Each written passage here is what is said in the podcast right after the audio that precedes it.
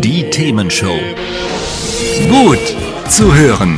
Gegen Langeweile. Herzlich willkommen beim Themenshow Podcast. Habt ihr uns schon abonniert? Wenn nicht, wird's Zeit. Ihr findet unseren Podcast auf podcast.themen-show.de. Und jetzt viel Spaß mit unserem heutigen Thema, das direkt aus unserer Radioshow stammt. Winterreifen sind nicht immer die schlechteste Idee. Warum das so ist, das weiß mein Kollege Dirk Freitag, der hat sich schlau gemacht. Hallo Dirk. Hallo, ich grüße dich. Dirk, sag mal, die spannende Frage am Anfang. Muss ich mein Auto auf Winterreifen umbauen, wenn es jetzt langsam kalt und frostig wird? Na, also eine generelle Winterreifenpflicht, die gibt es nicht. Aber die StVO, die Straßenverkehrsordnung, fordert, ich zitiere mal, die Ausrüstung an die Wetterverhältnisse anzupassen. Mhm. Inzwischen hat der Gesetzgeber das konkretisiert und sagt, Autofahrer müssen bei Glatteis, Schneeglätte, Schneematsch, Eis oder Reifglätte Winterreifen aufgezogen haben. Okay, Soweit verstanden. Was passiert aber, wenn ich bei Schnee und Eis jetzt einen Unfall baue? Die Versicherung könnte da Probleme machen. Das sagt Karin Benning von der Huck Coburg. Natürlich reguliert die Kfz-Haftpflichtversicherung immer den Schaden des Unfallopfers. Mhm.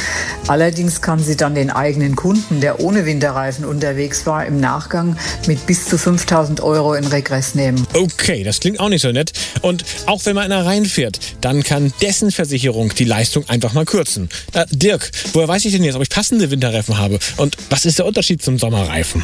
Also, die wichtigsten Unterschiede betreffen das Profil mhm. und die Lauffläche des Reifens. Beide sind beim Winterreifen so konstruiert, dass der Reifen bei Matsch oder Schnee bessere Fahreigenschaften als ein ganz normaler herkömmlicher Sommerreifen hat. Und auch die Gummimischung ist eine wesentlich weichere. Die Profiltiefe, die ist äh, mit mindestens 1,6 Millimeter gesetzlich vorgeschrieben, mhm. aber Experten empfehlen zur eigenen Sicherheit besser 4 mm.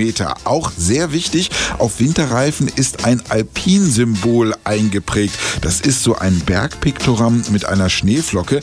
Mhm. Diese bekannte Kennzeichen M und S für Matsch und Schnee, die vielleicht der eine oder andere noch kennt, die genügt allein nicht mehr. Das ist ganz wichtig. Es sei denn, der Reifen wurde vor dem 31. Dezember 2017 hergestellt. Dann darf man diese mit Ausnahmeregelung theoretisch noch bis zum 30. Dezember 2024 weiter nutzen. Also Augen auf beim Reifenkauf oder wie sagt man? Ja, vielen Dank, äh, Dirk, für die Infos. Sehr gerne. Tschüss. Hat's euch gefallen? Sagt's weiter.